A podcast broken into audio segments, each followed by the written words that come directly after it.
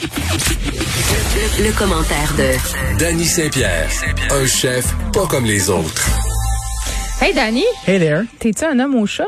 Eh, moi, j'adore les chats. Je te voyais faire des faces parce que tu étais en studio pendant que je terminais l'entrevue avec le médecin vétérinaire euh, parce que j'ai fait détartrer mon chat. Mon chat me trouve un peu intense. Ouais, mais tu sais, euh, tu veux pas que ton chat ait mal aux dents non plus, parce que ça, c'est pire. Il s'est fait arracher des dents, pauvre petit. Il mange du manger mou. Mange manger mou. Comme au CHSLD. Est-ce que c'est comme une, une belle canette, là, quand on voyait quand on, on était plus jeune, là, Hey, je avec la vitamine de rentrer dedans? C'est des canettes que j'ai prises chez le vétérinaire, mais dans le top 3 des choses qui me lèvent le cœur dans vie, Mhm. c'est-à-dire que je peux pas sentir cette odeur-là sans avoir un petit... la- le, man- le manger de chat en canne. Ah, c'est sûr. Puis à un tel point que l'autre fois, ma mère a ouvert une canne de Paris pâté. Puis là, on, on va pas digresser sur le- cette aberration que constitue le Paris pâté dans vie.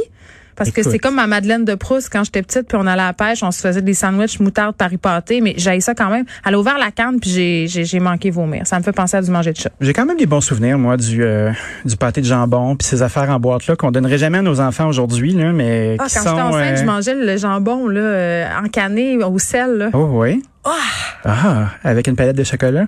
Non, euh, avec euh, des demi-lunes. En tout cas, bon. Reviens, fin- reviens. Fin de la partie féline. Hier, on se parlait d'agriculture. Euh, Il y a des agriculteurs qui demandent de l'aide pour verdir leurs fermes. Ben, je pense pas que c'est tout à fait ça. J'ai, euh, OK? j'ai C'est moi qui comprends pas. Non, non, mais c'est parce que c'est parce que c'est pas, c'est pas clair. OK. C'est un- c'est une alliance nationale d'organisations reliées à l'agriculture Euh, qui réclament de l'aide pour verdir leurs fermes. C'est une coalition de fermiers canadiens qui ont appelé le gouvernement fédéral à les aider à transiter vers une agriculture plus verte. Moi, j'entends ça, puis je suis la- contente, là. Ben, moi aussi, je suis content. Après ça, quand j'ai commencé à fouiner sur le site, j'ai fait, mais qui sont ces gens et que redonnent-ils? Euh, j'ai vu un paquet d'organisations qui sont toutes très, très chouettes. Euh, je me demande qu'est-ce que ça va donner. Parce que bien au-delà de verdir les fermes et de transformer la biomasse en carburant, euh, peut-être que ça peut créer des sources de revenus. Tu sais, on voit souvent le mot résilience, on voit souvent le mot atténuer et s'adapter. On dirait que c'est un exercice de relations publiques assez même habile. temps, je pense que l'image de l'agriculture depuis quelques années, et pas seulement au Québec, est sérieusement mise à mal. Danny, si on parle de euh, les méga euh, élevages, les méga cultures qui ne fait. semblent en apparence ne laisser aucun répit là, ni à l'animal ni à la Mais terre. attends peu, on- là. non mais l'agriculture a un problème d'image de marque. La- la- pas- L'agriculture a un problème parce que le client est pas prêt à payer. Puis quand tu laisses le client libre de choisir le prix qu'il veut payer pour quelque chose, même si ça l'écœure de voir des petits cochons empilés les uns sur les autres, tapés avec du duct tape, euh, devenir des chops de porc, là, euh, si c'est le seul cochon qui peut se payer, c'est lui qui va acheter. Ben, c'est tellement vrai. Puis j'avais fait un article. c'est terrible, mais c'est ça. Ben oui, puis ça c'est prouvé. euh, J'avais fait un article il y a quelques années pour un magazine euh, sur consommer québécois et euh, je pense que c'était Léger qui avait fait un sondage à l'époque sur la volonté des Québécois à acheter justement des produits faits ici. Et là, on parle de, ça fait quand même quelques années, là, on n'était pas tout euh, encore conscientisé puis dans ce mouvement-là du fameux panier bleu là, mais quand même ça commençait. On commençait à se dire que peut-être que c'est important d'encourager chez nous. Gardez le dollar dans la province. Exactement. Euh, puis, puis moi, je plaide coupable à ça. Là. Je suis tellement pleine de bonnes intentions. Ouais, je mais tu vas veux. pas à la banque avec des bonnes intentions, là. Ben, c'est ça. Tu sais, fait que tu veux payer euh, pour des produits de qualité, tu veux encourager les agriculteurs d'ici, mais c'est clair que entre la gousse d'ail à 4,99 québécoise puis le sac de 4 qui vient de Chine, avant que tu saches que celle qui vient de Chine, c'est pas peut-être pas super puis qu'elle coûte 99 cents, ben mon choix de consommatrice c'était de prendre le pack de 4. Puis t'es pas tout seul. Moi je aussi, le je le fais à l'occasion. Des fois, je me dis, OK, tu gagnes bien ta vie, là. Fais ton effort. Mais on se retrouve devant un vrai problème Ouais. qui est au-delà de cette espèce de façon-là d'aller chercher des nouveaux revenus avec un lobby commercial qui semble être de bonne foi. Parce que moi, j'ai plein d'amis agriculteurs qui ont de la misère à trouver de l'eau quand il est sec, puis qui peut pleu- qui pleut pas, puis qui ont des risques. Combien Ils sont pas capables de ramasser leurs légumes. Ça pourrit d'un champ cet été partout. à fait. là. C'est des milliers de dollars de pertes, puis des milliers de dollars de pertes qui vont avoir une répercussion sur le prix de notre assiette. Là. Puis qui se retrouvent directement dans ce 10% euh, des émissions de CO2 euh, qui représentent près euh, euh, du total national. Tu sais, Mon 10 fleur qui pourrit est dommage pour l'environnement. Ben oui, il va, il va, euh, il va exuder euh, des gaz qui vont se faufiler avec les autres gaz. Donc, moi, je suis bien d'accord avec tout ça. Je trouve que c'est une belle idée. Euh, chapeau pour l'innovation. Mais comment on peut faire pour que nos agriculteurs puissent gagner leur vie convenablement? Comment on peut faire pour que le consommateur québécois achète québécois sans qu'il brise son cochon tout le temps? Comment on peut faire pour conscientiser les gens pour acheter moins mais mieux? Comment on peut leur apprendre à cuisiner comme il faut? Comme ça, là, ça va leur donner du lousse. Je trouve que c'est une belle affaire. Il y a juste 500 likes sur leur page Facebook. euh, fait que c'est quoi? Moi, j'aime ça stocker les organisations. Fait que ça a l'air d'un, d'un beau paquet de pipi au vent. De pipi, rien de moins. Moi, je pense que c'est juste des belles paroles. C'est juste des belles paroles, puis c'est un paquet de monde qui cherche des crédits d'impôt. Mais ça, c'est moi qui parle là. Je sais pas à quoi ça sert. J'ai hâte de voir, je vais les suivre. Je suis curieux. Mais en même temps, puis la question qu'on pose tout le temps, puis elle est super cliché, cette question-là, là, est-ce que c'est possible pour un agriculteur d'être écologique puis d'être rentable? Ben, probablement, si l'agriculteur produit quelque chose qui est extrêmement bien niché, qui est capable de le distribuer pour avoir le moins de mains euh, intermédiaires qui lui touchent, d'être capable d'avoir une organisation pour euh, justement avoir une planification de risque. Mais tout ça, c'est c'est pas dans l'ADN de l'agriculteur habituellement. Un agriculteur, là, c'est une terre qui se passe de famille en famille. C'est un legs euh, de tradition. C'est une façon de vivre. Mais de moins en moins, ça rime avec faire des sous. C'est de plus en plus stressant. Moi, j'ai mes amis les Vaillancourt qui sont à Laval depuis quatre générations. Euh, Vicky qui est en train de reprendre ça, qui est une jeune trentenaire brillante qui a fait euh, une plantation de citrons. Euh, elle a trouvé sa niche. De citr- Des citrons. Eh, oui, c'est vraiment c'est- top, là. C'est où ça? Ça s'appelle Au Citrus. Mais oui, mais ça, euh, mais ça pousse en dedans, là, j'imagine. ben, ça pousse en dedans, euh, ça voit un petit peu de dehors là. Euh, c'est un peu, euh, c'est un peu chic et de bon goût, mais c'est quoi ça? C'est niché puis il y a Ben, une place OK, pour mais l'agriculture pour le monde, là, mettons, Oui. euh, je sais pas. Tu sais, tu as dit quelque chose que je trouve intéressant, c'est rentable si on si c'est niché, puis si on a, on élimine les intermédiaires, mais si tu veux vendre à des grandes bannières, donc faire du volume, Ben, faut que tu sois, faut que tu sois gros. Puis il y en a des gros qui font très très bien, puis qui sont euh, qui sont présents pendant un certain moment de l'année où ils ont des légumes à vendre. Mais là, tu vois ce qui se passe. Il y a personne dans les champs pour les ramasser. Fait que t'as beau être performant, mais le, beau pourtant avoir le du bon premier temps. ministre, il l'a dit, hein, Danny, que Ben oui. aller dans les champs, c'est euh, comment il a dit ça? Savez-vous planter des choux? C'était une belle expérience de vie. Ben c'est quoi? Je sais pas s'il a déjà. les- Ben, c'est sûr que M. Legault a déjà été faire un petit tour dentaire là.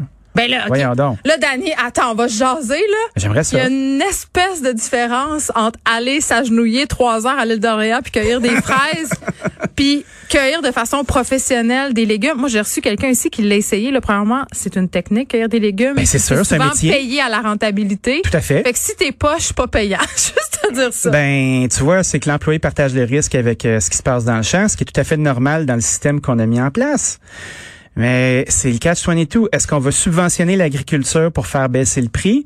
Est-ce qu'on veut vraiment créer des jobs avec ça ou on veut juste se dire, ah oui, ah oui, on va acheter local, on va acheter local, puis quand c'est le temps d'aller acheter, on- personne nous regarde dans la, la file du gros magasin, puis euh, Ça, on achète les cochonneries. Là. Ça, c'est pas vrai. Puis pourquoi Moi, on est toujours en train de, de casser du sucre sur le dos des gens qui achètent les choses d'ailleurs Moi, je juge les paniers des gens. c'est une réalité? Donc, Ben non, mais le portefeuille l'emporte tout le temps. Puis je pense qu'à un moment donné, il faut trouver le juste milieu parce que de juste te dire, ben écoutez, il faut faire notre effort financier. Je veux dire, euh, oh, à quel point sommes-nous privilégiés de pouvoir même dire ça? Je veux dire, il y a des gens là pour qui euh, chaque dollar compte. Moi, je me rappelle d'une époque de ma vie euh, Oui. quand j'étais étudiante à l'université où euh, une épicerie à 22 pièces ou à 28 pièces, ça faisait une différence parce qu'il me restait à fait. 25 dans mon compte. Puis j'étais pas à plaindre. Là. Je venais d'un milieu privilégié. C'est juste que j'avais probablement tout dépensé mon cash euh, À taverne. dans un bar ou au magasin. je veux en dire, cigarette, je n'ai jamais été dans une situation financière précaire. C'est pas ça que je dis, mais il y a des gens pour qui c'est une réalité. Puis à un moment donné, je trouve ça intéressant que tu soulèves la question de l'éducation parce que souvent la facture d'épicerie grimpe par manque d'éducation. puis ce qui m'inquiète le plus dans ça, là, c'est qu'on parle beaucoup d'autonomie alimentaire, de souveraineté Mais alimentaire. ça, c'est toutes des belles expressions. là. Oui, mais elles veulent dire quelque chose. Puis si on n'est pas capable de créer des conditions pour que nos agriculteurs puissent gagner leur vie décemment, puis euh, mettre leurs produits sur les étals des marchés, puis être distribués correctement, est-ce que ce métier-là vaut la peine d'être poursuivi? Mais attends, hier, je te parlais du documentaire de Stéphane. Gendron sur, ben, c'est inquiétant.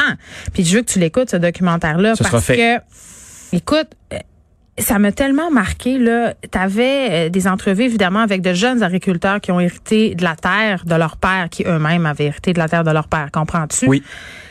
Et leur face, quand ils expliquaient le processus de prise de décision d'abandon de cette terre, écoute, c'était vécu comme une trahison, comme un abandon. T'as vu le démantèlement, Ben j'imagine? oui, euh, magnifique film. euh, euh, J'oublie son nom. Sébastien Pilote. Il habite à Chicoutimi. Je sais, c'est notre ami. Exact. On l'aime. Salut. J'ai oublié son nom, je suis pas fine. Euh, mais Ça se cher. mais c'est triste. C'est triste de devoir faire ce choix-là puis d'être mis devant le fait accompli, c'est-à-dire de devoir faire le choix entre euh, la faillite, euh, le, le- le taux de suicide chez les agriculteurs et même les agricultrices parce qu'elles sont là aussi ces femmes-là qui portent la terre à bout de bras et Ben, c'est une affaire de famille, c'est une affaire la de couple, détresse mais en, tu sais, donc moi ça me fait capoter. Puis j'ai des amis qui font la culture de légumes bio dans la région de Québec. Et tu sais, pour vrai, euh, ils vivent pas riches. Ben, c'est pas. euh, Il y a plusieurs entreprises qui sont comme ça, puis on se dit ah ben oui, ça a l'air de bien aller, ils manquent de rien, ils vivent en campagne, ils ont du plaisir, sont près de la terre, mais c'est pas une sneaker ce truc-là. Puis euh, tu vois, moi je suis dans le milieu de la restauration là, puis il y a un paquet de gens qui vivent de la même façon, à se dire OK, on a notre rêve, on l'a eu notre resto là, mais quand tu regardes ce qui reste à la fin là, ben tu peux manger gratuitement puis euh, boire du vin un peu, puis t'as une, t'as une place qui va prendre tout ton temps puis passer ta journée, puis euh, demain c'est une autre journée puis tu repunches ta carte. fait que tu compares avoir un resto à, être, à avoir une terre. Moi, je compare, je compare à être en affaires aujourd'hui dans des micro-entreprises où il y a peu d'employés, 10 et moins, où tu n'as pas de ressources, puis tu dois générer ton propre revenu, puis ça commence à être de moins en moins une bonne idée, puis c'est inquiétant. Puis on fait l'apologie de l'entrepreneuriat, puis on n'est pas capable d'accompagner nos entrepreneurs, puis on les soutient pas, puis ils n'ont pas de filet social. Mais en même que, temps- que ce soit l'agriculture ou n'importe quoi, une boutique de quartier, on est dans la chenoute, puis euh, va falloir s'ouvrir les yeux. Mais en même temps, ces agriculteurs-là, souvent, ce sont pas des entrepreneurs, justement. Et c'est ça qui était aussi perturbant dans le documentaire que j'écoutais et aussi dans le documentaire de Marc Séguin, La ferme et son état, c'est que les notions comptables, la gestion d'une ferme, les agriculteurs, souvent, c'est pas leur force. Donc, ils sont obligés d'engager des gens.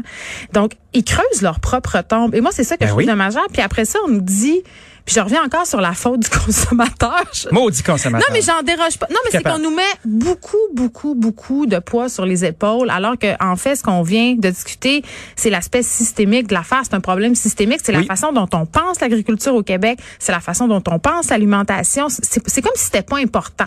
Tu sais, alors que c'est le fondement euh, de notre culture, Ben, en fait. Tout à fait. Puis tu vois, une terre euh, qui est transmise de génération en génération, là, c'est comme un, un hypothèque sans fin que tu peux creuser.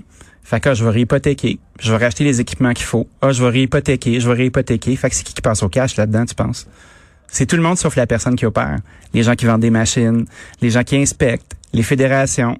Fait que tu sais, Les nécessairement- vendeurs de pesticides. non, ben c'est ça, c'est c'est que tout le monde finit par mettre sa main dans le pot de biscuits pour que la, la ferme continue, puis la personne qui run la ferme ben, a de la difficulté. Puis c'est pas de même pour tout le monde, je veux pas généraliser, il y a des gens qui se tirent très bien d'affaires, mais c'est pas alléchant. Puis moi, j'ai beaucoup d'empathie pour euh, pour tout ça. J'espère qu'on va réussir à trouver une solution. Puis je suis pas sûr que de Mais toi, verdir les T'en fermes as-tu là? des solutions? Mettons, tu penserais à quoi? Parce que toi, comme restaurateur, tu, tu parles souvent des agriculteurs, t'achètes euh, des pro- tu leur achètes des produits. Ben, le plus possible, je pense que les restaurateurs qui font bien les choses, ça fait partie de leur préoccupation, justement, d'avoir un, ce lien de proximité-là avec leurs fournisseurs. Ça peut être des gens qui élèvent la viande aussi, tu sais, on le voit, là, c'est très populaire. Ils te parlent, ces gens-là, là, ils disent quoi? Ben ces gens-là, la plupart me disent euh, on, on fait ce qu'on peut. Mais ils ont On- besoin de quoi? On avance. Ben, ils ont besoin d'avoir des clients. Ils ont besoin d'avoir une façon de, de travailler pour avoir plus de revenus. Euh, ils ont besoin d'être capables d'avoir assez de revenus pour engager des employés. Ils ont besoin que ces employés-là aient le goût de travailler pour eux. Puis après ça, ben c'est une chaîne sans fin. Tu, tu dis les bons restaurateurs qui travaillent avec les produits d'ici, c'est de plus en plus dur, même pour nous, de se les permettre, parce que le prix de l'assiette est très très bas. Puis les gens, moins ça va bien dans la rue, là, tu veux pas, moins de gens qui vont resto. Ben, c'est ça. Ben, T'es c'est en crise économique, le super 200 pièces, c'est moins tentant. Ben, euh, on est dans ça. On, ça- je suis inquiet. Je n'ai pas la solution. Euh, J'aimerais ça qu'on la, la cherche à tous les jours, par exemple. Je sens qu'il y a des choses à faire. C'est ce qu'on va faire encore demain. Dany Saint-Pierre, merci. C'est toujours un plaisir. Plaisir partagé. À demain. C'est déjà tout pour nous. Ça passe vraiment, vraiment vite. Je vous laisse avec Mario Dumont et Vincent Dessoureau. On se retrouve demain 13h.